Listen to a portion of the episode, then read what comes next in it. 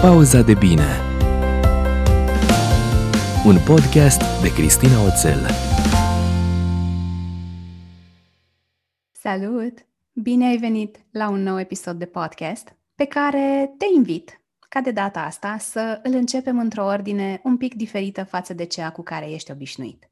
Concret, o să încep prin a citi două review-uri care au fost lăsate pe pagina de Facebook a podcastului de către două persoane care știu că ascultă podcastul de ceva vreme și a căror experiență are legătură cu ceea ce vom discuta azi și cu scopul acestui podcast. Așadar, Florentina zice, pauza de bine este pentru mine, așa cum numele bine ales o spune, o pauză de bine. Vocea Cristinei este fascinantă și mă bucură la fiecare play al podcastului. Mă ajută să deschid ochii minții și să înțeleg lucruri pe care până atunci nu le puteam cuprinde. Mulțumesc! Iar Alina zice așa, podcastul Cristinei este o sursă de inspirație și de energie pozitivă, la fel ca blogul, la fel ca și workshopurile ei și ca orice apariție online. Felicitări pentru numărul atât de mare al celor care îl ascultă. Ne doresc să fim sănătoși cu toții, Cristina să ne surprindă cu noi podcasturi și noi să le ascultăm. Florentina, Alina, vă mulțumesc mult și pentru că v-ați luat timp să scrieți review-ul ăsta, dar mai ales pentru că știu că nu vă scapă episoadele și îmi dați feedback mereu despre felul în care episoadele v-au ajutat. De asta ziceam că experiența voastră cu acest podcast are legătură cu ce vom discuta azi împreună cu invitatul meu special. Și review-urile astea nu le-am ales pentru că sunt cuvinte de laudă la adresa mea, că nu e despre asta. E despre cum reușesc să vă transmit cu fiecare episod nou pe care îl înregistrez și îl public pentru voi, să vă încurajez să vă luați timp cu voi. Pentru că trăim uh, vremuri în care mi se pare că suntem ca niște șoricei pe rotiță, trăim foarte mult pe pilot automat, suntem deconectați de ceea ce simțim, vocea noastră critică face ce vrea ea aproape toată ziua și dacă nu am început să lucrăm la asta, probabil că nici măcar nu o observăm și o lăsăm să ia decizii în locul nostru. Și pauza de bine a fost, este și va rămâne locul sau timpul pe care te invit să-l iei ca să te întâlnești cu tine.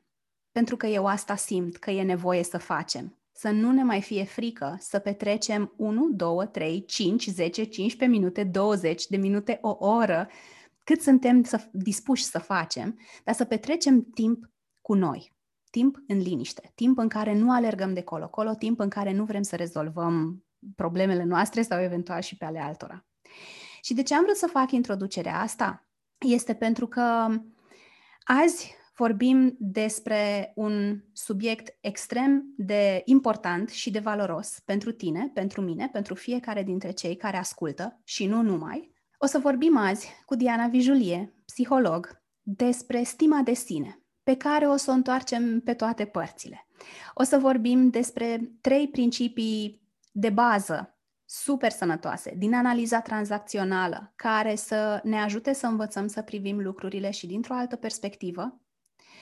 O să vorbim despre cum ne dăm seama dacă avem o stimă de sine sănătoasă sau dacă e scăzută. Și dacă e scăzută, cum putem sau ce, ce facem concret ca să reușim să ne creștem această stimă de sine și apoi să o menținem. Și mai mult decât atât, o să vorbim despre triunghiul dramei. O să vorbim despre cum ne învârtim noi toată ziua, de mai multe ori într-o zi, între aceste roluri de persecutor, de victimă, de salvator. O să vorbim despre cum putem să punem limite și nu doar în relație cu copiii noștri, pentru cine are copii, ci cum punem limite în relațiile noastre cu alți adulți, inclusiv cu oameni din cercul nostru foarte apropiat, familie și prieteni. Te rog să mă crezi că știu ce urmează. Am reascultat podcastul ăsta de două ori până acum, editându-l. Ia acum un caiet și un pix și fii pregătit să îți notezi ideile pe care uh, Diana le împărtășește cu atât de multă generozitate cu noi. Acestea fiind zise, te invit să-ți iei inspirație în următoarea oră și un pic. Enjoy! Bună dimineața, Diana! Neața, Cristina! Bine ai venit! Noi am uh, programat conversația asta de ceva timp. N-am fost foarte sigure în ce setup ne vom vedea până la urmă și uite că e nouă jumate când ne registrăm. Încă, nu știu, copiii tăi chiar dorm? Copiii mei au plecat, de mult? au plecat cu tati cu mașina să-și facă niște drumuri Oho, ca să-mi dea liniște spațiu. și face. Am o înțeles. la șase. Am înțeles. Eu am pus două uși între mine și ei. Sper să ne iasă așa șnur și cum trebuie, dar până la urmă știi cum e, cu work from home ne-am, ne-am adaptat la realitatea asta nouă. Eu mă bucur foarte tare că ai acceptat invitația și vreau să... o să te trag de limba azi pe subiectul stimei de sine, pentru că îmi dau seama că am putea să spunem că e, e un alt fel de pandemie, mi se pare mie, în, în, în secolul ăsta. Mi se pare că e un subiect la care cu toții ar trebui să reflectăm, mm-hmm. fără să ne uităm în trecut și să căutăm vinovați pentru o eventuală stimă de sine șubredă pe care o avem acum, ci mai degrabă cu înțelegere, cu acceptare și cu responsabilitatea asta pe care o avem fiecare dintre noi de a schimba lucrurile, că putem face asta. Dar înainte să te întreb de stima de sine, eu te-am descoperit pe tine acum mulți ani, pe vremea când scriai pe Gang Blog și mm, îmi plăcea foarte tare stilul tău așa, uneori funny, uneori un pic uh, acid, dar într-un fel în care, nu știu, n-am, n-am simțit niciodată că ar putea să, să deranjeze și mm, ți-am urmărit așa de la distanță parcursul. Și sunt curioasă, acum dacă te uiți înapoi, dacă vezi cumva vreun tipar Apropo de, nu știu, întâmplări care te-au dus spre drumul ăsta de a deveni terapeut. Un tipar. Da, tiparul a apărut când um, a apărut Emma în viața noastră, care este copilul meu din tâi, că a venit și copilul de-al doilea ulterior. Asta a fost acum, uh, ai, ai, ai, 8 ani aproape, 8 ani face ea în decembrie. Și tiparul a fost uh, de workaholică inițial. Adică eram foarte implicată în munca pe care o făceam, care nu era din zona asta. Era, făceam finance într-o corporație, bugete, milioane de franci, chestii de genul ăsta. Dar uh, îmi plăcea foarte mult să învăț, să îmi pun mintea la contribuție. Și când am rămas cu ea acasă, ok, drăguț, conectare emoțională, mai schimbam un scute, mă bucuram de ea, dar simțeam că mintea mea intră într-o zonă de, cum să zic, uh, de blocaj, așa, de ruginire. Și atunci am zis, bun, stau acasă cu copilul ăsta 2 ani, că ăsta era planul, și ce pot eu să fac în ăștia 2 ani? Hai să-i fac bine. Și cum pot eu să cresc copilul ăsta corporatist, cu KPIs, într-un mod sănătos, știi, și bun? Și m-am apucat să studiez, inițial pentru mine.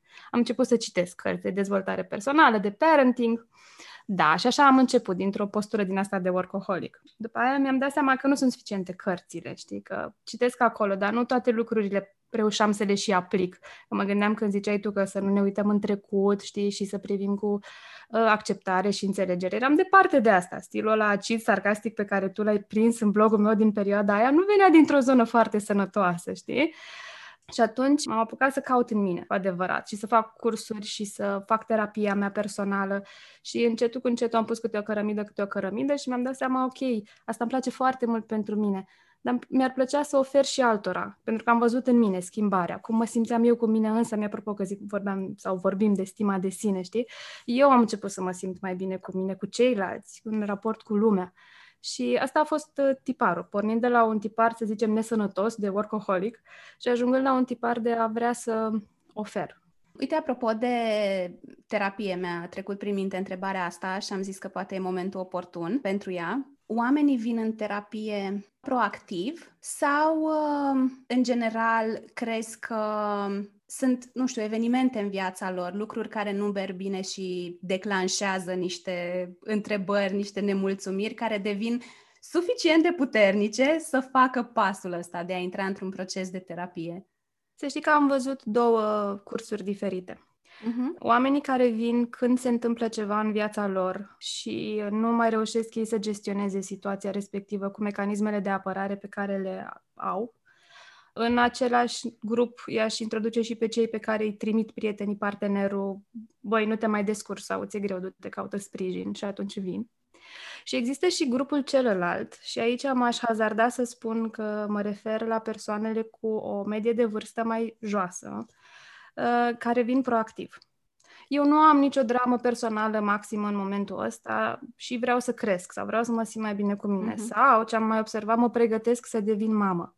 Și știu că în trecutul meu unele lucruri n-au funcționat cum trebuie, n-aș vrea să le dau mai departe copiilor mei. Uh, însă ți-am zis, trendul ăsta îl văd mai degrabă la cei mai tineri care vin să lucreze. Uh-huh. Deci ambele variante. Uh-huh. Apropo de viitori părinți, am trăit cumva experiența asta. La un moment dat eram într-o gașcă de uh, coach și terapeuți și am uh, creat un program în care am avut surpriza să vină tocmai o bună parte dintre participanți, uh, viitori părinți, ba chiar au venit în cuplu ceea ce mi s-a părut absolut fenomenal. Asta se întâmpla acum 2 ani, aproximativ, și sper că trendul ăsta e cumva crescător, pentru că am avut foarte multe conversații de-a lungul timpului cu oameni um, care spun, știi, dar cum să zic, o spun așa cu convingere, eu sunt ok, n-am nimic de rezolvat și țin pumnii să fie așa. Experiența mea cu doi copii este însă că atunci când devii părinte, Dincolo de declanșarea unui proces de autocunoaștere, de răsturnarea valorilor și așa mai departe, copiii ăia apasă niște butoane și nu o fac cu rea intenție sau e expresia asta, nu apasă niște butoane, ne oglindesc niște lucruri și încep să-ți aduci aminte de fărâme, de, de evenimente din, din copilărie și îți dai seama că poate că n-ar strica, într-adevăr, cum zici și tu, să, să începi să faci pace cu niște lucruri. Cum ai descrie tu stima de sine? Asta e prima întrebare din zona asta de stimă de sine și apoi aș fi curioasă cum vezi tu diferența dintre stima de sine și imaginea de sine. Eu, uh, formarea mea în psihoterapie este în analiză tranzacțională. Și analiza tranzacțională pornește de la trei principii de bază. Primul principiu spune toți oamenii sunt ok, al doilea principiu spune toți oamenii au capacitatea de a gândi și al treilea spune toți oamenii au capacitatea de a se schimba. Îmi place foarte mult, cum să zic, uh, baza asta de la care pornim, pentru că eu stima de sine o văd din perspectiva acestor trei principii, cu atât mai mult din perspectiva primului principiu. Toți oamenii sunt ok. Există ceea ce tot în AT noi denumim uh, pozițiile de viață. Adică felul în care noi ne raportăm față de noi înșine, de ceilalți și de lume. Și există patru poziții de viață. Sunt trei care sunt nesănătoase și una către care tindem. Cea către care tindem este cea pe care eu o corelez cu o stimă de sine sănătoasă. Nu, nu crescută. Nu neapărat că estima de sine crescută e un semn bun, ci că e ancorată în ceea ce sunt eu, ceea ce este lumea din jurul meu, cum sunt ceilalți. Uh, eu sunt ok, tu ești ok, pornește de la premiza că noi două suntem pe un plan de egalitate. Da? Fundamental suntem ok amândouă. Poate nu toate comportamentele noastre sunt ok, poate că, nu știu, uh, tu faci câteodată ceva greșit și eu fac câteodată ceva greșit și noi împreună, dacă amândouă avem stima de sine sănătoasă și o poziție de viață, eu sunt ok, tu ești ok, putem să punem limitele în așa fel încât să ne respectăm una pe cealaltă și să ne rezolvăm aceste probleme. Celelalte poziții de viață cumva defazează egalitatea asta și se duc într-un... Uh, una dintre ele este eu nu sunt ok, tu ești ok. Și atunci eu mă văd pe mine cu o treaptă mai jos decât te văd pe tine și îți permit ție să-mi faci mie lucruri, îți permit ție să gândești pentru mine. Adică eu uit de principiul ăsta de toți oamenii pot gândi pentru ei înșiși și aștept ca tu să iei decizii, să gândești pentru mine, să faci lucruri pentru mine, fie într-un mod în care să mă salveze sau într-un mod în care să mă abuzeze, să zicem. Și asta este o, o stimă de sine scăzută te văd mai bună decât mă văd pe mine. Cealaltă poziție de viață nesănătoasă este că eu sunt ok și tu nu ești ok. Și atunci eu mă pun pe postura aia de abuzator sau salvator da? și te văd pe tine că ești inferioară. Nici asta nu vine dintr-o stimă de sine sănătoasă. Da? Poate să vină tot dintr-o stimă de sine scăzută ca un mecanism de apărare sau poate să vină dintr-o stimă de sine cum să zic, mult prea crescută și necorelată cu realitatea și cu capacitățile și cu felul nostru de a fi ca oameni. Și ultima poziție este una foarte fatalistă, în care eu nu sunt ok, tu nu ești ok. Da, și atunci ce rost mai are să mai facem noi ceva împreună? Nu mai facem mm. nimic. Da? Deci stima de sine eu o văd din perspectiva asta, în care eu am încredere în mine, în capacitatea mea de a pune limite, în capacitatea mea de a gândi pentru mine și de a-mi schimba comportamentele care nu sunt ok, cred același lucru despre tine. Mm-hmm. Și acum că m-ai întrebat de imaginea de sine, știu că literatura de specialitate le definește diferit, adică stima de sine este ceea ce simt eu despre mine însă, pe când imaginea de sine este ceea ce mă aștept ca ceilalți să vadă sau ce vreau să arăt celorlalți, cum sunt văzute de cei din jur. Însă asta mi se par niște, cum să zic, tehnicalități, pentru că mhm. până la urmă cu o simă de sine sănătoasă mă arăt așa cum sunt. Nu o să încerc să mă arăt diferit, să, ca ceilalți să mă perceapă mai bună sau uh, mai competentă sau să mă aștept ca ceilalți să mă devalorizeze și să mă duc într-o zonă de eu nu sunt ok, tu ești ok. De ce crezi tu că depinde stima noastră de sine? Că am auzit de foarte multe ori ideea asta cu noi ne naștem cu o stimă de sine, ok, o avem, e acolo. Și mă întreb, după părerea ta, ce o afectează? Ce se întâmplă pe parcurs de ajungem să avem o stimă de sine scăzută? Da? Cumva ce-i face bine și ce-i face rău stimei noastre de sine? Sunt două teorii. Una okay. spune că ne naștem din poziția eu sunt ok, tu ești ok, dar toți copiii se nasc așa și rolul părinților este acela de a păstra această simă de sine, de sine sănătoasă. Și mai e și o teorie tot nate care spune că nu, copiii se nasc dintr-o poziție de eu nu sunt ok, tu ești ok, pentru că eu sunt mai micuț și nu pot să fac lucruri uh-huh. și tu faci lucrurile pentru mine. Și atunci rolul părinților este acela de a ajuta copilul să ajungă într-o poziție eu sunt ok, tu ești ok. Din nou, și astea sunt tehnicalități. Numai că atunci când lucrez cu părinți, am observat că a doua teorie se, se agață mult mai ușor de ei și le e mult mai ușor să se simtă mai puțin vinovați atunci când fac lucruri care poate, pe care poate n-ar vrea să le facă. Uh-huh. Deci primul lucru care e important în um, păstrarea sau dezvoltarea, depinde cum vrei să spui, unei sime destine sănătoase, este uh, felul în care părinții se raportează la copil și felul în care părinții interacționează cu copilul în Inițial era vorba despre 0-2 ani, atunci e perioada cea mai importantă, când toate lucrurile se dezvoltă și dacă ai greșit atunci aia S-a e. terminat. S-a terminat. Nu mai putem repara. După aia, ok, nu stai așa, că în primii șapte ani de viață se dezvoltă foarte multe din imaginea de sine, stima de sine, capacitățile copilului, relaționarea cu lumea, dar dacă ai greșit în ăștia șapte ani, după aia aia e, duci copilul la terapie, vezi dacă mai poți să repari ceva. E, acum nu mai credem chiar asta. Credem că lucrurile sunt așa fluctuante pe tot parcursul vieții și deși copilăria e foarte importantă și felul în care copilul este primit în lume și, cum să zic, um, arătat lumii și protejat în fața lumii e foarte important, ulterior lucrurile se mai schimbă. E important pentru un copil să fie văzut, acceptat așa cum este el, bine primit în lume mic, neputincios. E ok să fie mic și neputincios, așa este el. E ok pentru copil să, cum să zic, ca părinții să aibă așteptări de la el, ca el să facă ceea ce poate. Da, asta înseamnă că nu o să mă aștept de la un copil de șase luni să mănânce singur cu tacâmurile, dar o să mă aștept de la un copil de patru ani să facă lucrul ăsta. Și asta nu înseamnă că e rău să am așteptări de la copil, e chiar bine să-i oferi așteptările mele și structura ca el să poată să îndeplinească aceste tascuri. Una din uh, nu știu dacă greșeli, dar uh, hai să zicem greșeli, pe care o fac părinții care vor să ofere foarte mult copilului este că au așteptări foarte mari de la copil de la vârste foarte mici. De exemplu, mă aștept uh, sau îl ajut ca la un an jumate deja să citească cuvinte din trei sunete sau mhm. litere. Probabil că va putea face asta fotografic, o să recunoască ca pe orice altă imagine, numai că pentru el e greu și el nu înțelege da. exact ce se întâmplă și asta este baza pentru o stimă, stimă de sine scăzută, pentru că el, lui e dat să facă ceva ce încă nu poate să facă. Da. Și um, la finalul experienței, pentru el a fost ok, am învățat asta, nu știu exact ce am învățat, așteptările au fost foarte înalte, nu înțeleg exact ce s-a întâmplat în experiența asta, necunoscând tot parcursul din punctul A în punctul B și toate etapele prin care a trecut, el o să simte că a ajuns la un rezultat fără tot procesul din spate. Mm-hmm. Și atunci o să se aștepte ca lucrurile să se întâmple așa mai tot timpul și când nu se întâmplă, să renunțe. Poate ai auzit de sindromul impostorului. Mm-hmm. Poate veni și de aici, uh, pentru că neștiind parcursul, procesul, ne fiind conștient că îl urmează sau neurmându-l într-un, cum să zic, în niște etape pe care el le poate urmări și înțelege, nu o să știe niciodată cum a ajuns la rezultatul respectiv. Exact. În ce măsură crezi că un părinte cu o stimă de sine joasă sau scăzută poate crește un copil cu stimă de sine sănătoasă? Uh, un părinte cu o stimă de sine joasă sau scăzută, cred că poate crește împreună cu copilul său să aibă fiecare stima lui de sine uh, crescută.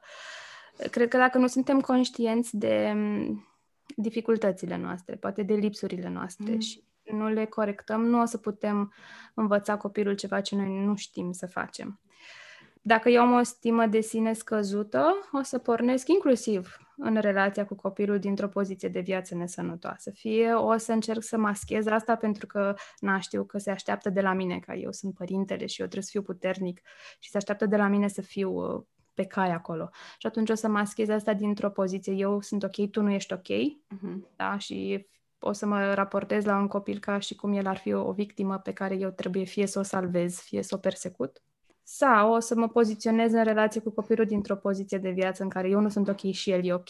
Și ăștia sunt părinții care nu reușesc să pună limite, da? cărora le teamă de plânsul copilului, de reacțiile copilului, practic îl pun pe copil într-un rol fie de salvator, fie de persecutor. Mm-hmm. Și atunci împreună, da? eu și copilul, uh, creștem stima de sine de multe ori lucrez cu părinți, cum să zic, exerciții pe care le lucrez și cu copii. Pentru că nivelul, cum să zic, al uh, dezvoltării emoționale nu ține de vârstă. Dacă n-am avut parte de niște experiențe în copilăria mea, nu a fost cazul, nu a avut cine să mi le, da. um, cu cine să le experimentez, nu am ajuns la rezultat. Și atunci acolo este un gol. Și pot să acopăr acel gol fix cum l-aș, acoperi, l-aș fi acoperit atunci. Da, poate mai greu, poate părinților le e mai greu, pentru că fereastra aceea e de, cum să zic, de oportunitate nu e la fel de deschisă ca la un copil. Numai că se pot repara toate lucrurile astea. Și um, cred că e ceea ce fac mult părin- mulți părinți. Cresc împreună cu copiilor. Mm-hmm. Cred că la noi, adulții, mai intervin și toate barierele astea și zidurile pe care ni le-am ridicat și cum să fac eu acum la vârsta asta dacă n-am făcut până acum. Uh-huh. Și apropo de ce spuneai tu cu a recunoaște emoțiile, îmi dau seama că o să generalizez, dar îmi dau seama că avem un vocabular emoțional extrem de sărac. Nu, chiar vorbeam la ultimul workshop de emotional fitness, spuneau oamenii că nu sunt obișnuiți să facă asta și de multe ori exprimă mai degrabă gânduri decât uh, emoții, nu? Mă simt părăsit. Hmm.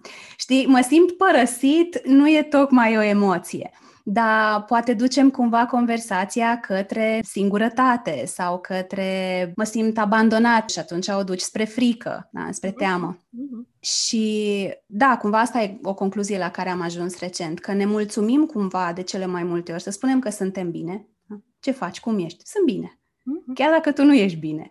Mm, sunt așa și așa. Sau lasă, lasă-mă pe mine, zi, zi de tine. da. Ești ok, eu nu sunt ok, nu da. contează. Sunt, uh, sunt frustrat. Sunt uh, așa și așa. Sunt, uh, știi, statusul ăla de pe Facebook. Meh, ne, da. așa. Un zâmbet pe față, eventual, sunt foarte furioasă. Da, super. Mergând cumva pe firul ăsta roșu al, uh, al conversației, încerc să mă pun în locul ascultătorilor și zic, bun, îmi place ideea asta cu eu sunt ok, cu tu ești ok, vreau să am asta, nu știu dacă o am acum. Există vreo variantă, nu știu, întrebări pe care oamenii să și le pună ca să înțeleagă dacă au o stimă de sine sănătoasă, iș, măcar? Cum îți dai seama? Ce întrebări poți să-ți pui sau după ce poți să evaluezi asta? Acum, e idealist să credem că e cineva pe lumea asta care este de când se naște până când moare, doar în poziția asta de viață. Da, e evident. Oscilăm între ele. Mm-hmm. E important ca cea predominantă să fie cea pe care, na, o, dacă o alegem pe asta, mm-hmm. asta să fie. Uh, eu sunt ok, tu ești ok. Primul lucru la care mă uit și cu care și lucrez în, uh, cu clienții mei sunt limitele. Uh-huh. Dacă am o stimă de sine care să fie sănătoasă, dacă pornesc dintr-o poziție de eu sunt ok, tu ești ok, o să îmi fie mai ușor, nu zic ușor, că poate că nu e ușor, dar mai ușor. Mai ales dacă pun... n-ai făcut asta până acum. Da, da, exact la asta mă gândeam, mai ales dacă ești într-un proces. Uh, să pun limite. Pentru că eu sunt ok, tu ești ok, înseamnă că eu mă valorizez pe mine și știu despre mine multe lucruri. De exemplu, știu despre mine că eu încep aici, pentru mine mă termin aici și de aici încolo este spațiu pe care sunt dispusă să-l arăt, să invit oamenii în el și că spațiul ăsta este fluid. Da? Cu tine poate este aici, cu altcineva poate e un pic mai încolo. Și mă, pentru că eu mă cred pe mine ok și am, mă iau în seamă, mă iau în serios, da? îmi permit să pun limitele astea, pornind și de la aceste principii de care spuneam, că și tu ești ok și o să accepti limitele mele, uh-huh. Că tu poți gândi pentru tine și dacă limitele mele nu îți plac, o să îmi spui și o să zici, Diana, eu vreau să vin mai aproape. Sau pentru mine e ok să stau mai departe, deci să spui și tu limitele tale. Și dacă limitele astea nu funcționează între noi, da, să avem capacitatea de a ne schimba. Adică eu să zic, bine, Cristina, hai, mă dau mai încolo sau mai încoace și te accept mai aici sau e ok pentru mine că ești uh-huh. mai mhm. departe sau dacă nici cum nu reușim să funcționăm cu limitele astea, e ok și să ne luăm o distanță mai mare o vreme și să mai încercăm pentru, peste un timp. Deci ideea de a pune limite pentru mine este primul semnal dacă stima de sine este crescută sau scăzută. Uh-huh. Uh, și uh, la pachet cu limitele vine și vocea critică, pentru că în capul nostru există o voce care câteodată este critică. Este părintele nostru interior, pe care noi l-am introiectat, l-am internalizat din experiențele timpurii, apropo că mă întrebai de stima de sine, da? Că mai vreau să adaug atunci că e importantă și relația cu părinții, dar pe de altă parte e importantă și structura noastră genetică, adică nu doar ce fac părinții e important. Și în părintele nostru interior, care este compus din toate figurile parentale din jurul nostru, nu doar mama, știu că ne ascultă multe mame. Nu doar voi sunteți responsabile pentru cum crește copilul ăsta. Importantă e mama, tata, bunica, o soră mai mare, uh, învățătoarea, educatoarea, uh, uh, cum să zic, societatea cu totul, toate astea sunt figuri parentale pentru un copil. Și un copil introiectează, introdu- interiorizează mesajele astea din jur și le transformă în părintele lui interior. Toți avem părintele interior, ea la care ne spune nu traversa strada fără să te asiguri că ești în siguranță. E cel care ne spune ce trebuie să facem. Da, trebuie să facem așa. Uite, eu a trebuit să fiu astăzi la 9 și jumătate aici pentru că așa am hotărât împreună. Da, poate copilul meu interior, mă rog, nu e cazul că s-a trezit la șase și copilul meu interior și copilul meu exterior, dar poate copilul meu interior ar fi vrut să mai doarmă și atunci părintele meu interior i-a spus, știi, uite, ai vorbit cu Cristina, la 9 jumate trebuie să vă vedeți. Mm-hmm. Ți-ai Dar luat import... un angajament. Hai să-l mhm. respecti. Mm-hmm. Dar e important cum spune mesajul părintele ăsta interior. Pentru că poate să-l spună, știu, ți-e somn, ai vrea să mai dormi. Și uite, Cristina te așteaptă și a făcut și ea planuri în funcție de ce ați discutat împreună. Hai să vedem ce putem face. Trebuie să te speli pe dinți, da, trebuie să pui niște haine pe tine, trebuie să intri în rolul ăsta de profesionist, nu poți să vorbești din pat în pijama. Mm-hmm. Și este un mesaj blând structurant, adică oferă structură, nu e da. părintele da. care e dezinteresat și zice, bine mă, stai în pat, hai, scrie Cristine că nu poți. Așa. Deci asta e o variantă de părinte blând și structurant în același timp, dar mai e și varianta aia de părinte critic. Aoleo, leneșă mai ești. Dar femeia te așteaptă și tu nu ești în stare să te dai jos din pat și, mă rog, câteodată sunt și cuvinte foarte urâte și foarte da. dureroase pe care noi ni le spunem nouă înșine. Mm-hmm. Și atunci când punem limite, da, e importantă vocea asta, pentru că dacă vocea asta zice, taci mă din gură, tu nu ești important. E importantă Cristina, unde, care e limita ei, pe aia trebuie tu să o respecti. Pentru că ea e mai importantă decât tine sau pentru că tu nu contezi. Deci dacă vocea asta critică nu, nu ne permite să ne protejăm pe noi înșine și să punem limite, asta e tot un semn al unei stime de sine scăzute. Mulți oameni spun, eu funcționez cu un șut în fund, ca, ca un pas înainte. Pentru mine asta e un alt semn că e o stimă de sine scăzută acolo și că e nevoie să lucrăm pentru a crește așa un părinte grijuliu, structurant. Na, acum, în, cel puțin, e idealul pentru mine să fiu și cu copiii mei exteriori. Blândă și fermă în același timp, să ofer structură, să ofer empatie și să fiu acolo ca un ghid. Mm-hmm. Am deraiat foarte mult de la întrebarea ta mm. inițială, dar uh, astea sunt lucrurile foarte importante care mi-au venit în minte, legat de limite și vocea critică interioară, care de multe ori ne, ne oprește să punem limitele astea. Și mă gândesc că de multe ori vocea asta critică rămâne neconștientizată până nu intri, indiferent că e coaching, că e terapie, că e curs, că te duci într-un retreat, că indiferent ce variantă de trezire din asta alegi, până nu începi să devii atent sau atentă la dialogul ăsta, efectiv este sub radar și vorbesc din experiență proprie. Mm-hmm.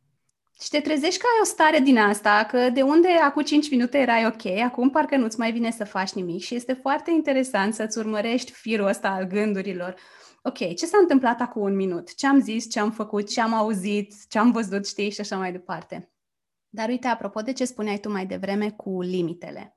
Cred că se vorbește foarte mult despre limite în relația noastră cu copiii. Uh-huh. Cred că se vorbește mai puțin despre limite în relațiile noastre cu oamenii mari. Mm-hmm.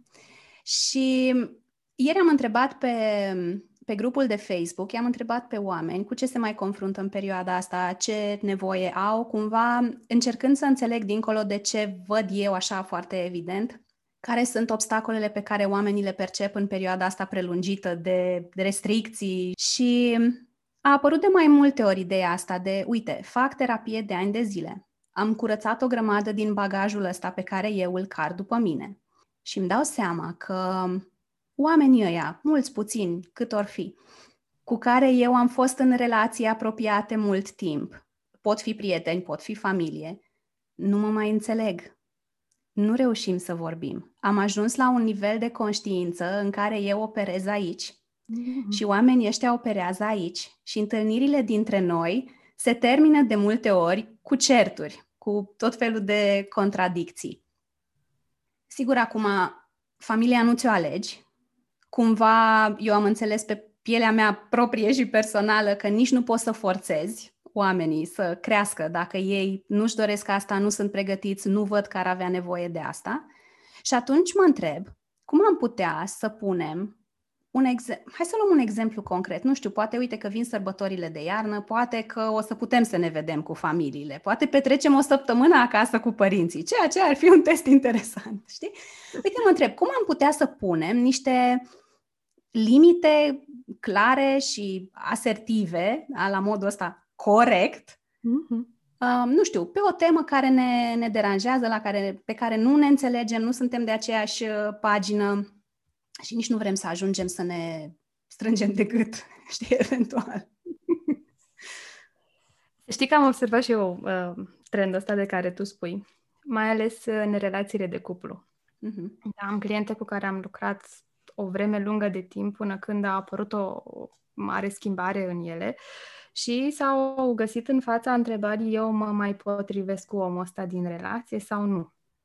Și aici intervine marea dificultatea relației, pentru că unii dintre parteneri au înțeles atunci că e important să intre și ei în procesul lor terapeutic ca să se întâlnească la mijloc cu partenerele lor, iar alții au rămas supărați pe mine că le-am uh, stricat... Uh, stricat relația. Relația, exact. Și asta se întâmplă, adică mie mi s-a părut foarte evident în relația de cuplu, numai că se întâmplă și în alte relații din viețile noastre. Eu o privesc din perspectiva triunghiului dramei care este un alt concept minunat din analiza tranzacțională. Îl iubim, îl iubim. Așa. Îl zic pe scurt pentru cine nu îl știe. Este un model de, de relaționare, aș zice eu, nu doar de conflict, care a pornit de la o analiză a basmelor și uh, Cartman, cel care a conceput acest triunghi, a analizat întâi basmele, are o, o lucrare foarte interesantă scrisă pe subiectul ăsta și a ajuns la concluzia, hei, în basmele astea din 1969 e scrisă lucrarea, în basmele astea există trei uh, roluri principale. Există victima, da? Există salvatorul și există persecutorul. E prințesa amărâtă, vai de capul ei, pe care o persecută mama vitre, găzmeul, whoever. Vrăjitoarea. Așa, și e salvată de uh, prințul pe un cal alb. După ce a făcut el schema asta, și-a dat seama, ei, wow, wow, wow, stai că și noi tot așa funcționăm în relațiile noastre, da? Și nu doar atât, ci facem switch-ul între rolurile astea. Dacă ne uităm și la basme, și acolo se întâmplă switch-ul, da? Prințesa care inițial este victimă, după aia poate o împinge de pe o stâncă pe mama vitregă și devine persecutoarea, persecutoare mm-hmm. ei, da? ca să se salveze pe sine. Așa facem și noi. Intrăm în relații când o facem într-un mod disfuncțional sau dintr-o stimă de sine scăzută, o să relaționăm din triunghiul dramei. Da? Eu sunt mama din familie care salvez pe toată lumea, da, o să-mi închid copilul de șapte ani la șireturi, asta înseamnă că îl salvez, asta înseamnă că nu funcționez din unul din principiile astea trei de bază, nu-mi dau seama că el poate gândi pentru sine, poate acționa pentru sine și așa mai departe, poate salvez și pe soț, căruia îi pun eu mâncarea în farfurie, chiar dacă pe mine mă doare foarte tare capul și aș vrea mai degrabă să stau și să mm-hmm. dorm în întuneric în loc să am grijă de toată lumea, vine dintr-o poziție de salvator. Și apoi mă enervez pe ei. Da? Nu mă simt, cum să zic, apreciată și exact. eu depun toate eforturile astea pentru voi și ia, uite, iar ți-ai lăsat șosetele împrăștiate prin casă, iar sunt jucării peste tot. Nu mă Bine mă că eu mă dau peste cap pentru Așa. voi și pe mine Așa. nu mă ajută nimeni. Așa, exact. Deci întâi îi persecut și după aia mă duc în rolul pe care tu îl descrii și sunt eu victima lor. Da? E când mult timp, toată viața noastră poate, am relaționat din acest triunghi al dramei, după o, un parcurs în coaching, terapie, mai puțin poate doar singur în dezvoltare personală, pentru că îmi e greu, lucrez cu mine, eu cu mine însă, până la un anumit punct, numai exact. că de exact. aici încolo nu mai am cum că sunt mecanismele de apărare. Exact. Am nevoie de cineva să mă ajute să le evit un pic. Da? Și e valabil și în coaching la un moment dat. Sigur, dacă sunt lucruri de astea, nu știu, de rutină, chestii mărunte sau prin care ai mai trecut, îți găsești resursele, știi ce ai făcut, mm-hmm. le pui în aplicare, treci mai departe. Dar uh, mi-am dat seama că atunci când uh, avem blocaje mai semnificative și mai adânci acolo, se ascund niște lucruri mai adânci, e nevoie de cineva obiectiv, mhm. de afară, care mhm. să-ți oglindească niște lucruri pe care tu nu poți să le vezi cu claritate, pentru că mecanisme de apărare. Exact. Noi facem triunghiul ăsta al dramei și noi cu noi înșine în interior. Și dacă sunt în triunghi și mă tot mut între roluri, vocea critică și după aia mă simt uh, vinovată și victimă și mă salvez și am nevoie de cineva din exterior care să vadă cum decurge tot triunghiul ăsta, uh-huh. că e mhm. coach, că e terapeut, cineva să mă susțină.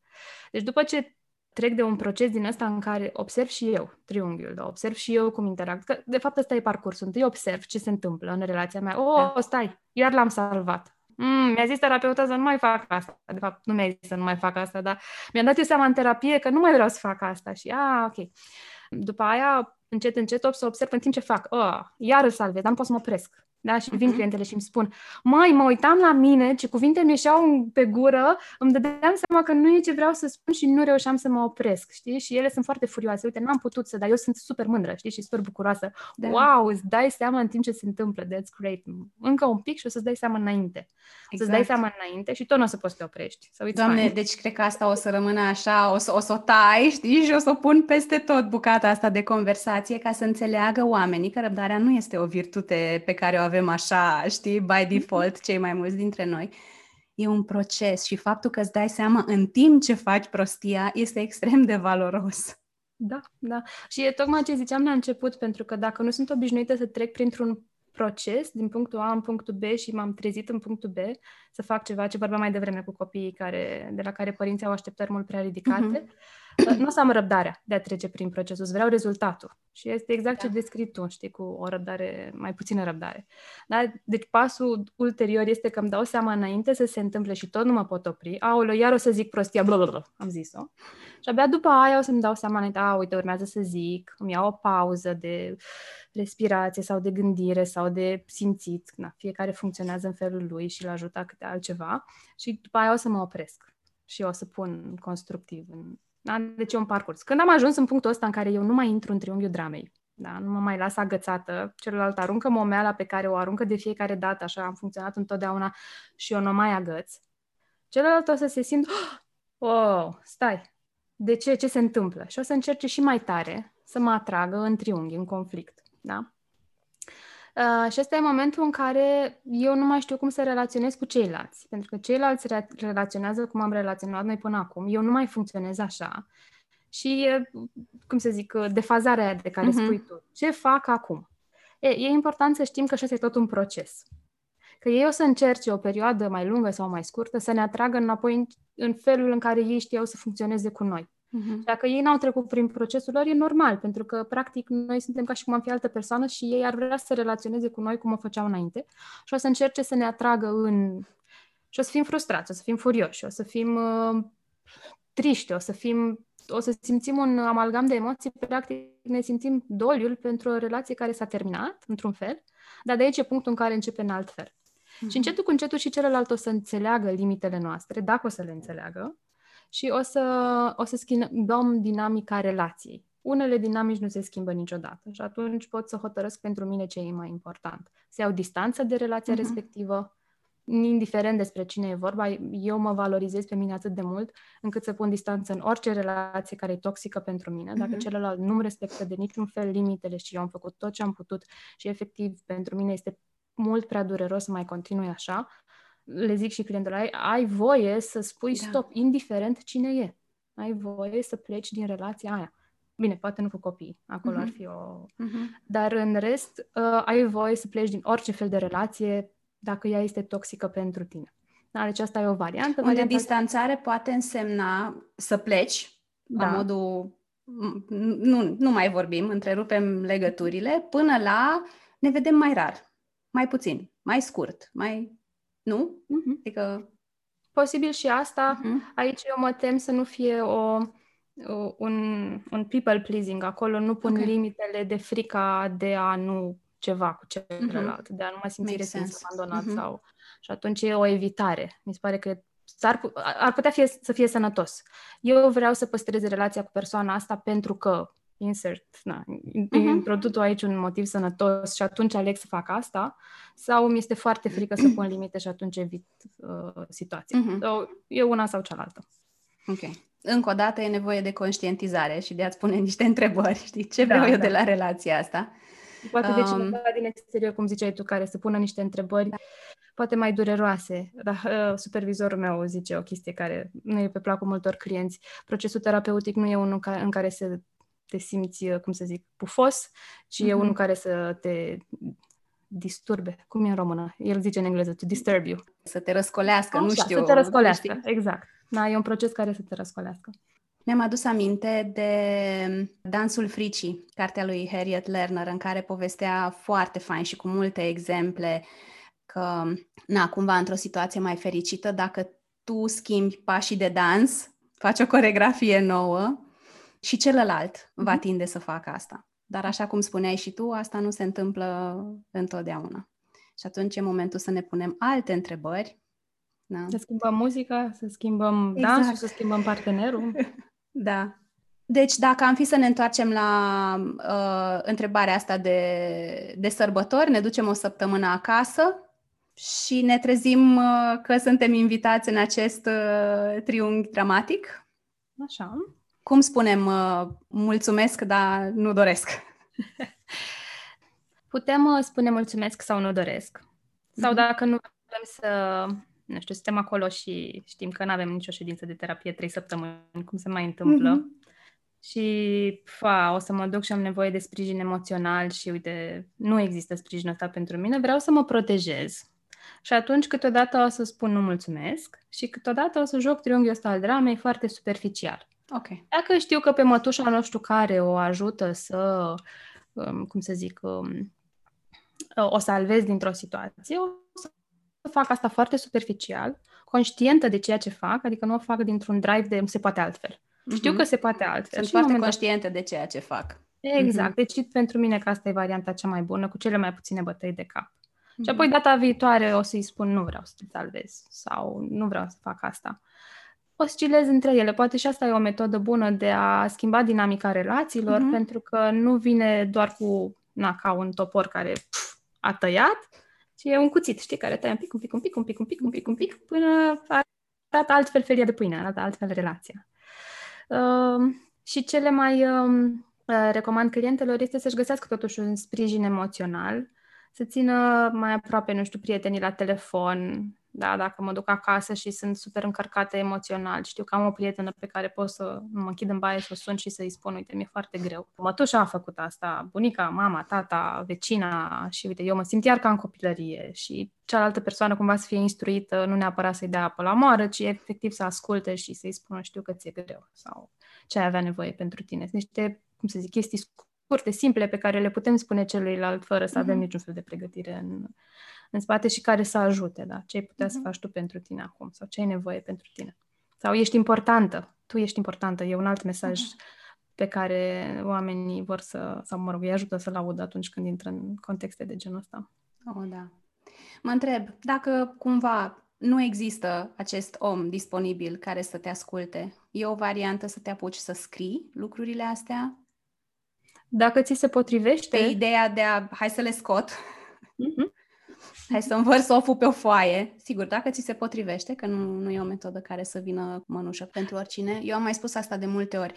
Pe mine mă ajută scrisul și am încercat în diferite forme, de la morning pages și a scoate pur și simplu dimineața la prima oră când încă nu sunt super trează niște lucruri care aparent stau acolo pe capul meu și după ce zidurile mele se ridică, nu, nu le mai conștientizez. Dar uh, mă ajută inclusiv în momente în care îmi dau seama că vocea mea critică tocmai s-a activat. Și mă ajută să văd, să, să scriu lucrurile astea și îmi e un pic mai ușor să redevin observator pentru că mă uit pe hârtie și văd unde încep și se termină faptele concrete, da? Diana mi-a spus sau Diana a făcut sau, adică, mm-hmm. cum îmi place mie să zic, faptele sunt alea pe care dacă le-ai fi filmat, toată lumea vede cumva același lucru și unde începe interpretarea mea asupra mm-hmm. faptelor respective și asta mă ajută un pic să mă centrez, să mă întorc la sunt ok cu mine, nu sunt defectă, sunt suficientă, mm-hmm. hai să facem, mergem mai departe. Ziceai că e important, sau cumva ca o măsură, dacă vrei, a stimei de sine, abilitatea noastră de a pune limite. Uh-huh. E important să fim atenți și la vocea asta critică și la lucrurile pe care ni le spunem. Există și altceva la care să fim atenți, atente și care să fie semnalul, poate, al unei stime de sine scăzute? Mai facem și alte lucruri? Sau avem, nu știu, comportamente sau spunem lucruri care să fie un indiciu că de foarte multe ori verbalizăm ceea ce ne spune vocea critică. Și cum mi-am adus aminte când povesteai tu că de multe ori nu suntem conștienți de ea, am un exemplu, cum să zic, elocvent despre mm-hmm. asta. Uh, câteodată vocea critică nu vine în cuvinte, pentru că ea a fost interiorizată în perioada de dinainte de a avea noi cuvinte în minte, da? până într-un an jumate, doi ani, copiii nu vorbesc și atunci uh, amintirile din perioada aceea nu sunt explicite, nu pot fi puse în cuvinte, mm-hmm. ci sunt cumva mai degrabă o experiență somatică a corpului. Sunt în corp. Mm-hmm. Da. Și dacă o, e o parte din vocea critică sau vocea parentală interioară care se referă la perioada aceea și atunci e o senzație de nu mă simt bine când pun limite sau când se întâmplă ceva, dar n-aș ști să o pun în cuvinte.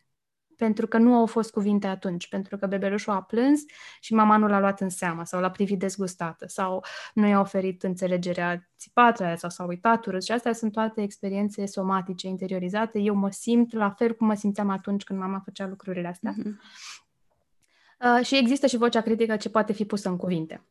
Și pentru că eu aveam impresia că 95% din vocea mea critică interioară se referă la experiențele somatice, nici nu o mai auzeam și nici nu mai îmi dădeam silința să o aud. Și mă întreabă la un moment dat uh, o prietenă, auzi la vocea aia ta critică, că vorbeam despre asta, asta era cu șase ani, cred. Ce zice ție așa? Că uite, mie îmi zice și a început să-mi spună. Și eu zic, măi, nu-mi zice nimic. nimic.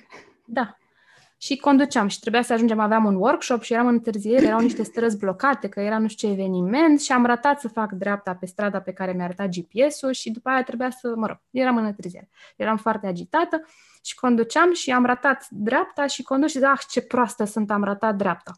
Și atunci zic, a, stai, deci vocea critică îmi spune că sunt proastă. Și de acolo a început un extrem de lung proces terapeutic în care am identificat foarte clar multe din lucrurile pe care le spun eu care vin din vocea asta interioară critică. Și aici mă refer la cuvinte jignitoare la adresa mea. Ce am mai observat la mine și la ceilalți sunt generalizările. Și generalizările sunt un semn de stimă de sine scăzută. Toată lumea face asta. Doar mie mi se întâmplă. Doar ce am avut o ședință de coaching da? în care am, a trebuit să întreb, dar cine sunt oamenii aia despre Așa. care vorbești? Exact, exact. Da. Este o, Uh, doar mie mi se întâmplă un soi de grandiozitate negativă, aș spune. Da? Sau doar eu sunt responsabilă pentru toți cei din jurul meu. Eu trebuie să salvez lumea. Da? E pe, cum se zice, pe scala narcisismului, undeva mai aproape de capătul ăsta unde e mult decât de capătul ăsta unde e puțin. Că na, toți avem uh, trăsăturile narcisice în structura noastră, că asta ne ajută să supraviețuim, să avem grijă de noi, numai că suntem undeva pe axă și grandiozitatea asta se duce mai aproape de capătul mm-hmm. celălalt al axei. Uh, deci uh, grandiozitatea, cum să zic, generalizările, uh, toate lucrurile astea pentru mine sunt un alt semn de stimă de sine scăzută. Și atunci ajută foarte mult întrebările de care spuneai tu. toți mi-au zis că, ok, cine sunt toți? Mm-hmm. Da? E o bulă foarte mare care pare periculoasă, da? omul se simte oprimat de toți ăștia care așteaptă de la el sau care îi spun că nu e bun sau că așa. Și apoi identificăm, a, toți, păi toți sunt uh, șeful. Ok, și la cine ai mai auzit tu în trecut acest mesaj? A, păi învățătoarea îmi zicea așa. Ah, ok, bun. Deci o proiecție. Dar sunt niște proiecții pe care le facem cu experiențele noastre interioare, pentru că pentru creier este foarte ușor să găsească în exterior niște experiențe care seamănă cu ceea ce el știe, pentru că știe cum să reacționeze în situațiile alea. Da, el a învățat, s-a dezvoltat în acest context și normal că pe ăsta îl caută, chiar dacă nu mm. e unul plăcut. E unul de siguranță pentru el, ce știe el să facă. Mm. În uh, cartea lui Matt Haig cu uh, Biblioteca de la miezul nopții pe care am citit-o recent, mă rog, am, am rămas cu mai multe perle din astea, care în esență sunt niște lucruri care make a lot of sense, știi, dar uh, cumva nu strică să ți le aducă aminte cineva. Zicea că nu contează la ce te uiți, contează ce vezi. Aha. Apropo de experiențe vechi și de cum uneori avem tendința să recreăm niște scenarii care ne sunt familiare, chiar dacă nu ne fac să ne simțim foarte bine, dar uh, e o durere pe care, de bine de rău, cumva știm cum să o gestionăm sau we've been there. Nu e, mm-hmm. nu e ceva necunoscut. Ce putem să facem, concret? Odată, ca să începem să ne creștem stima de sine, ca să ajungem la un nivel sănătos, most of the time, cum ziceai mm-hmm. și tu, și cum o menținem? Păi, dacă tot am vorbit de vocea asta critică și că e important să știm ce zice, primul pas pe care eu îl recomand este să identificăm vocea. Ce spune ea sau ce, ce simțim noi da, când există vocea asta care e în cuvinte sau poate somatică. Care sunt mesajele? Da? Ea a apărut acolo cu un rol protector. Întotdeauna vocea asta a avut un rol protector, acela de a ne ajuta să funcționăm în lume, de a da un sens experiențelor noastre, că ziceam că s-a format în copilărie. Și părinții noștri care poate au fost critici, tot cu bune intenții au fost. Așa au știut ei să ne susțină, să ne îndrume, să ne ajute. Da. Nu au știut altfel, nu au putut. E, um, cum să zic, nu este o scuză, da? nu mutăm focusul pe ei, pentru că se face da. o terapie în care eu întreb, ok, și cum te-ai simțit tu sau cum crezi că te-ai simțit tu și mi a, da, da, mama se simțea rău și de-aia a făcut așa, ok, procesul ei, fine. Faptul că ea n-a avut sprijin, n-a putut mai bine, dar nu înseamnă că tu n-ai voie să fii furioasă pe ce s-a întâmplat, să fii furioasă pe ea sau... Da, deci nu vine ca o scuză. Numai că mesajul de la bază a fost că e un protector. Și vocea noastră critică tot un mesaj protector are, acela de a ne ajuta. Și atunci e important nu să, to- să o tăiem din viața noastră, pentru că atunci nu o să mai avem structură, da? nu o să mai avem sprijin, nu o să mai avem multe lucruri pe care un părinte le face pentru copilul lui. Da? E ca și cum eu aș pleca de acasă și aș lăsa pe copii cu un frigider da, de ciocolată și telecomanda și da, ar mânca ciocolată până ar plezni, s-ar uita la desene, dar după aia nu s-ar simți bine. Da. Deci e important ca părintele interior să rămână, și să schimbăm criticul ăsta, să-l facem mai blând. Și atunci, când aud că vocea îmi zice, bah, proastă ești, ai ratat dreapta, da? eu să-mi conștientizez care e mesajul. Ok, părintele meu interior este speriat că, sunt, că sunt în întârziere și că dacă sunt în întârziere mă vor aștepta oamenii la workshop. Și atunci, de ce e speriat? Ce o să se întâmple uh-huh. apoi? Să văd tot cursul ăsta și apoi să găsesc în mine resursele de a exprima diferit poate sună ciudat, dar să pun pe masă vocea critică, știi, sau pe scaunul din fața mea și îi zic îți mulțumesc pentru sprijin, pentru ajutor, pentru protecție. Uh-huh. Cum poți să spui asta altfel? Din nou, și ăsta e un proces lung, pentru că primul pas este să identific ce spune da. și al doilea pas este să-mi arăt, să arăt și vocii critice blândețe. E tot a mea, uh-huh. sunt tot eu acolo, nu e altcineva. Da? Blândețe, iubire, îți mulțumesc că m-ai protejat. Uh-huh. A fost un mecanism de apărare foarte bun. Uite, am ajuns la 35 de ani o persoană funcțională, cu o familie fericită, da? Și asta a fost și parțial din cu ajutorul vocii critice. Acum nu mai am nevoie. Despre asta e vorba. Mm-hmm. Acum nu mai am nevoie de mesajele astea așa. Acum știu că se poate altfel. Hai să vedem cum se face. Mm-hmm. Uh, câteodată ajută scrisul, cum spui tu. Da? Pe unele persoane le ajută să și le grupeze, să și le structureze. Dacă au o, o structură internă mai concentrată pe gândire, atunci nu știu, o coloană cu ce zice vocea, o altă coloană cu ce ar putea altceva să zică mesajul și așa mai departe. Pentru persoanele care sunt mai mult concentrate pe partea emoțională, focusul îl duc către, ok, și ce simți tu în corpul tău atunci? Și cum te simți? Păi simt furie sau simt tristețe sau simt ce simt când aud vocea asta critică. Ce ziceai tu mai devreme de vocabularul emoțional foarte restrâns, aș spune foarte restrâns și inadecvat. Da, mă simt uh, nu știu cum, nevăzută. Nu e o emoție. Atunci, mai bine pornim de la niște emoții de bază simple, puține, sunt patru. Cum, și cum te simți când vocea asta critică îți spune lucrurile astea? Ești bucuroasă, tristă, furioasă sau ți-e frică? Uh-huh. Una din astea. Sau toate. Sau câte uh-huh. sunt. Păi când vocea critică îmi spune așa, mă înfuri întâi și îmi vine să-i zic înapoi. Și după aia dacă respir, uh, simt că mi-e frică, aoleu, ce o să mai facă. Și după aia dacă mă mai dau un pas înapoi, simt că sunt foarte tristă. Da? Și îmi simt toate emoțiile astea și vocea critică nu mai are atât de multă putere, pentru că eu îmi dau voie să simt chiar dacă ea e acolo. Da, cred Într-o că altă... e foarte important să uh, identifici emoția aia corectă, pentru că de foarte multe ori când status quo-ul nostru se strică, whatever that means, prima reacție e aia de furie. Uh-huh. Și da, poate uneori chiar e furie, dar cel puțin uh, din experiența mea mi-am dat seama că de multe ori mi-e mult mai simplu să arăt furie pentru că mă face să par puternică decât să recunosc că sunt uh, rănită și că mm, simt, uh, nu știu, frică sau tristețe, că asta mă face să fiu foarte vulnerabilă. Mhm. Da? Și cumva în mintea mea uh, a fost o vreme în care mi se părea că dacă arăt, mi arăt colții, it's a way to keep me safe. Uh-huh. Problema aia este că dacă nu adresăm emoția aia reală, e ca și cum se tot adună, știi, uh-huh. eu îmi mhm. imaginez că se adună maldorul de, de praf de sub covor, până când la un moment dat, știi, cineva vine și apasă pe cocoașa aia de pe covor și puf, și începe să iasă de acolo vrute și nevrute. Da. Încep să iasă. Uh-huh. Da, exact. Sunt uh, trading stamps, le zicem noi. Adunăm niște cupoane, cupoane, cupoane, până se adună mult și pf, explodează. Da? Uh, deci fie să gândim despre vocea critică, să știm ce simțim în corpul nostru. Pentru unele persoane ajută foarte mult activitatea, acțiunea. Nu știu bărbatul meu este la alergat foarte mult. Eu nu sunt pe structura asta, eu sunt mai, mai emoțională, dar pe mine mă ajută partea emoțională. Și integrarea celor trei, după aia, după ce le reușesc să le identific pe toate.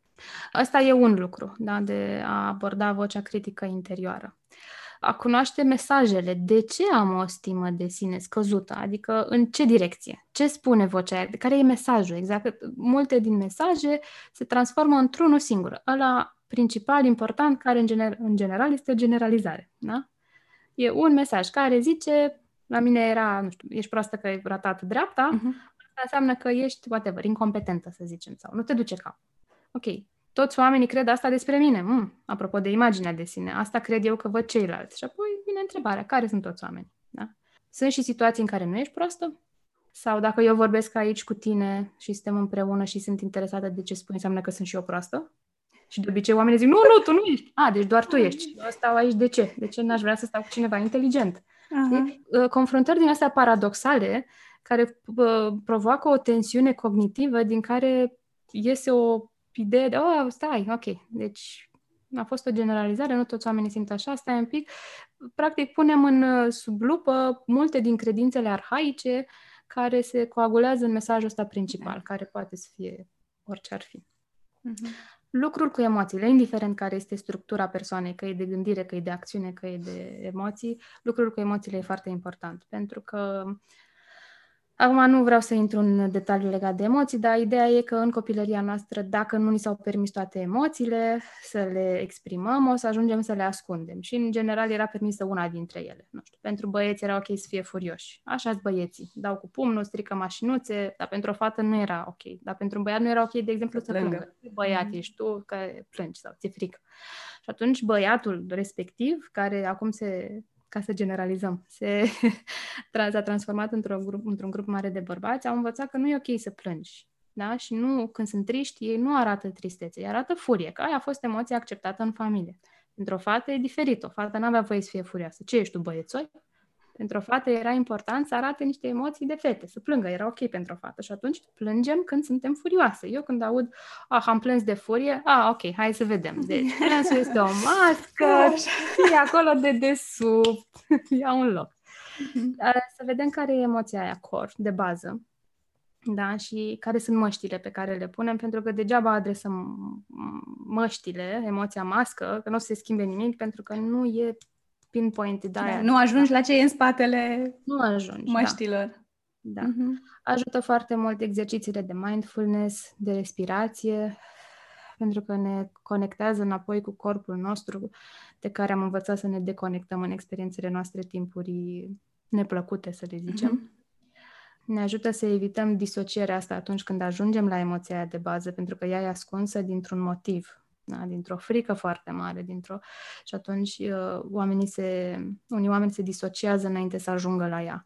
Și exercițiile astea de respirație, de mindfulness, ne ajută să exersăm, să rămânem în contact cu corpul nostru. Și sunt exerciții simple, nu e nimic complicat. Adică, ok, inspir, timp Așa. de 5 secunde, stau 2 secunde, expir pe 7, stau iar 2. Fac asta de 10 ori, cât durează, fac când sunt la baie, mm-hmm. mă ascund de copii acolo dacă vor tot timpul atenția mea da. și fac exercițiul ăsta de 10 ori. Adică nu trebuie să fie ceva greu, nu trebuie să fie ceva complicat.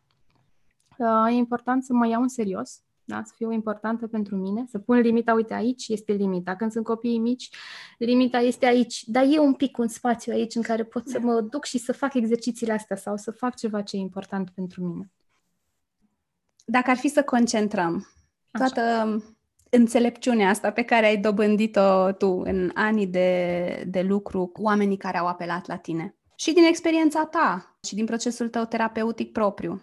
Care ar fi trei lecții, sfaturi, evergreen îmi place mie să le zic, știi, care mm-hmm. rămân valabile și acum și peste 50 de ani, lucruri de astea de super bun simț, de bază, pe care le putem lăsa oamenilor care ne ascultă. Primul sunt cele trei principii din AT care, mă rog, ATEU a devenit analiza tranzacțională o parte din identitatea mea și principiile astea uh-huh. au mhm. devenit o parte din identitatea mea. Și principiile astea au devenit, uh, cum să zic, un motiv pentru care pe blogul meu nu mai există sarcasmul, poate de acum șapte ani sau uh, e la adresa mea, dar cu blândețe sau cu conștientizare sau uh-huh. dintr-o postură jucăușă și nu răutăcioasă. Da? Și toți oamenii sunt ok Asta nu înseamnă că toți oamenii au toate comportamentele ok, numai că fundamental toți oamenii sunt ok, okay. și eu și ceilalți. Și atunci când văd lucrurile astea, mă poziționez diferit în relația cu mine, cu ceilalți și cu lumea. Mm-hmm. Toți oamenii au capacitatea de a gândi, asta înseamnă că nu trebuie să gândesc eu pentru ei, își pot lua singur deciziile și nici nu e ok să permit altora să gândească pentru mine. Da? Eu pot să-mi iau propriile mele decizii și să pun limitele mele.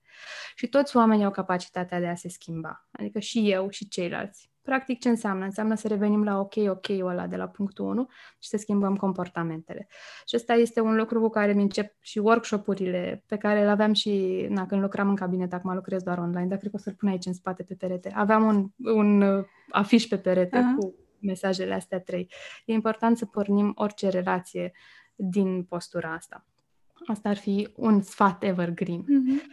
Al doilea ar fi un principiu de la care pornesc și în relația cu copiii mei și în relația cu mine și pe care îl încurajez și în relațiile din cabinet sau, mă rog, de pe Zoom, mm-hmm. mai nou.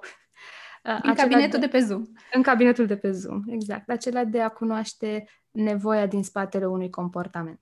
Toți avem nevoia aia, cor, care nu a fost împlinită atunci când era nevoie, indiferent că e a te simți important sau a te simți văzut sau a fi protejat sau pentru că nevoia aia neîmplinită alături de structura interioară duce la un scenariu de viață pe care îl tot jucăm și îl tot jucăm și îl tot jucăm până când îl conștientizăm.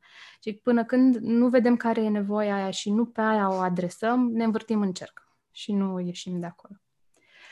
Și al treilea lucru care mie mi-a fost extrem, extrem de greu și văd că multora le este, a fost acela de a cere și primi și accepta ajutor. Nu e nevoie să mă descurc singur în viață cu toate, nu mă descurc, nu mă pricep Eu trebuie la să pot. Trebuie Așa, să pot. Tot, trebuie să pot tot. Exact. Și, și faza aia pot? cu când nu mai pot? Mai pot puțin? Mai Ai. pot puțin. nu mai pot.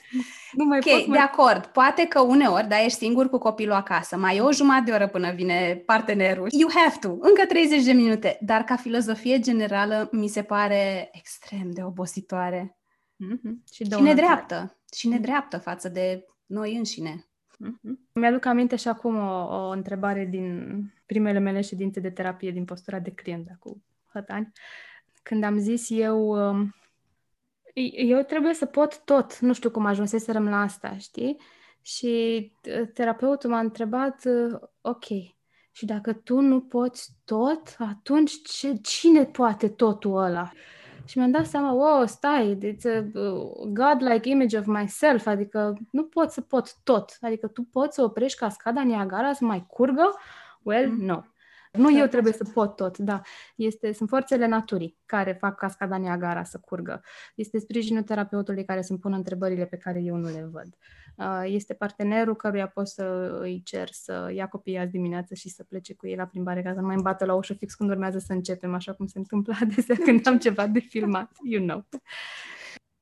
Și uh, asta a venit din, uh, dintr-o conștientizare foarte importantă pentru mine. Uh, poți să fii puternic și să ceri sprijin sau să ceri ajutor în același timp. Faptul că cer ajutor nu înseamnă că nu sunt puternică sau că sunt vulnerabilă fără protecție.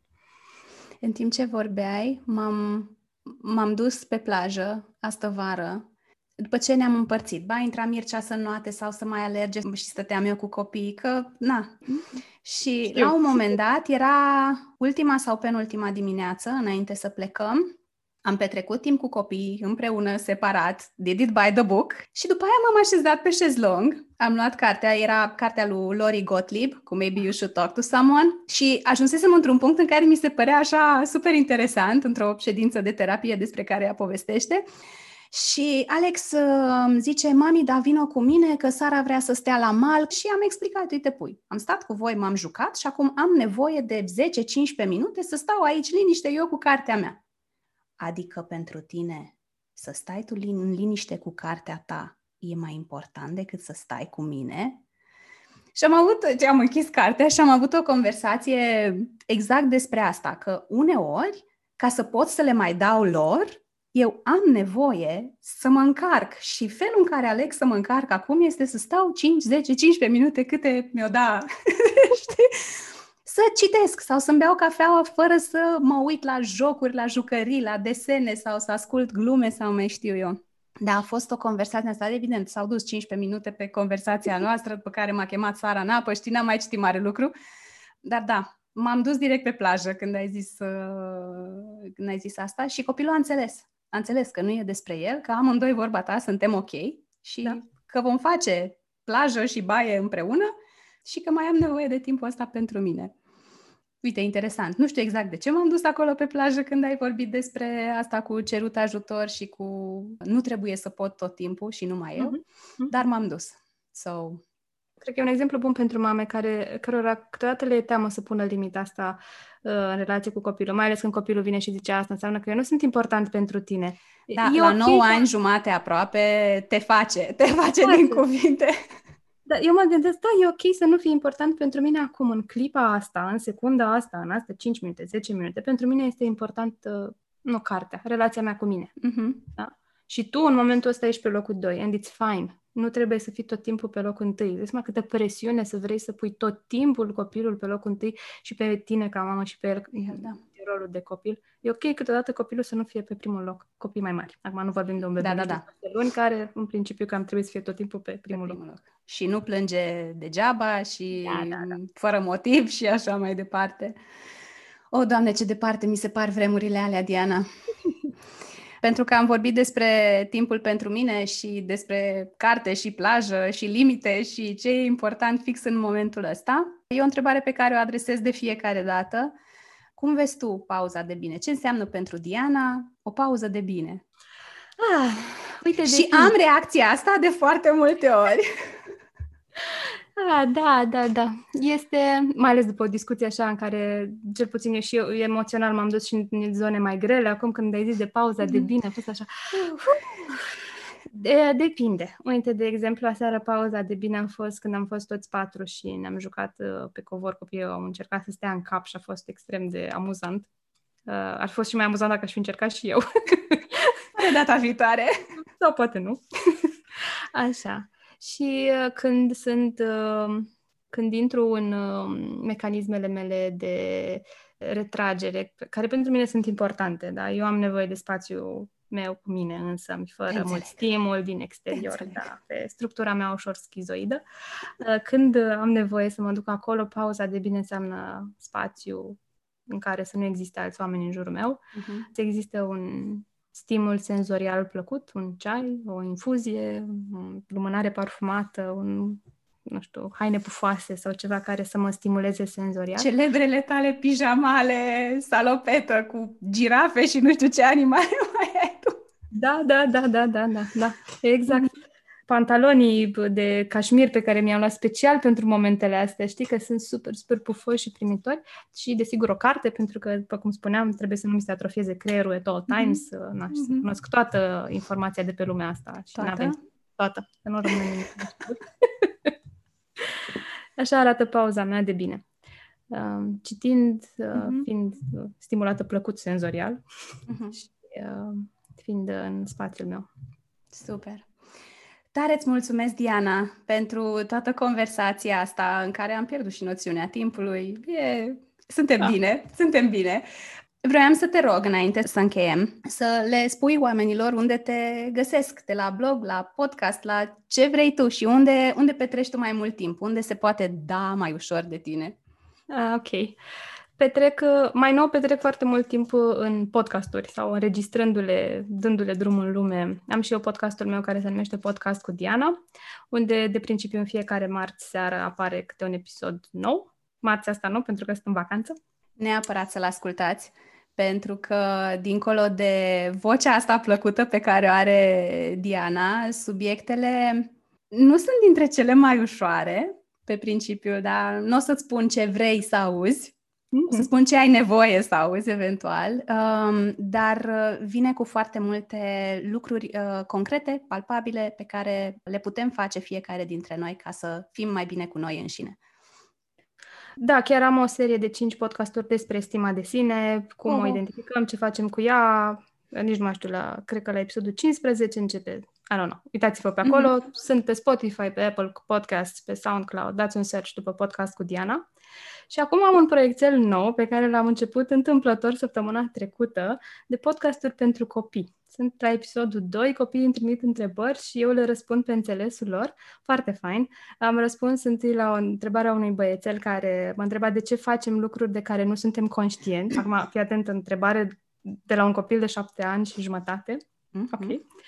Și a doua întrebare, la fel de importantă, mai ales în contextul ăsta cu școala online și toate cele, cât avem, cât e ok să stăm la televizor? Na, o fetiță de șapte ani jumate m-a întrebat asta. Și acum explică unui copil de șapte ani jumate de ce unii copii stau mai mult, alții mai puțin, cât e bine, de ce nu e bine, and so on. Mhm. Răspunsuri pentru copii se numește proiectul ăsta, tot pe podcast cu Diana îl găsiți. Cum Mai- aduni întrebări pentru podcastul ăsta? Îi rog pe părinți să-mi trimită. Am o listă de întrebări, unele sunt scrise, fetița despre care vorbesc mi-a trimis înregistrat, audio. Ah, ce fain. I-am pus să-l Că încep. dacă da. e să fie podcast, să fie podcast până la capăt. Exact, exact. Așa că dacă na, urmăritorii tăi au copii care au întrebări, uh, dați-le la mine.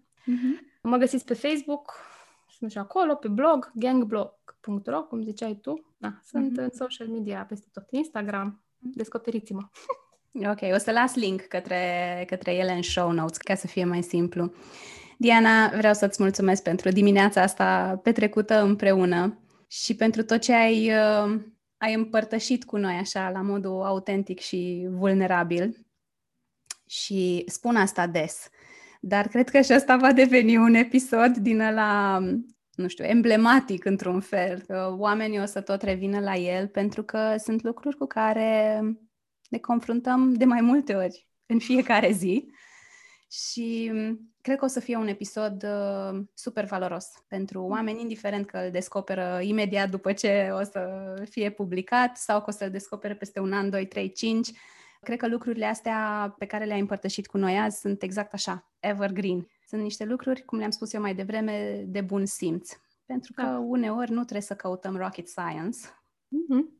ca să facem uh, schimbări uh, de amploare, ci cumva cu buturuga mică și cu, cu carul mare. bucurat tare mult să fie de folos, adică na, asta e, cum Sigură ziceam că și va la fi. început. drive-ul cu care fac lucrurile astea. Mi-a plăcut foarte mult să-mi beau cafeaua cu tine. Am și terminat-o. Eu am băut o gură de apă, cafea am băut înainte, că trebuia să mă trezesc de-a binelea ca să pot să fiu aici prezentă cum trebuie. Îți mulțumesc mult și Eu. îți doresc să ai o zi frumoasă. Mulțumesc la fel. Pa! Pa!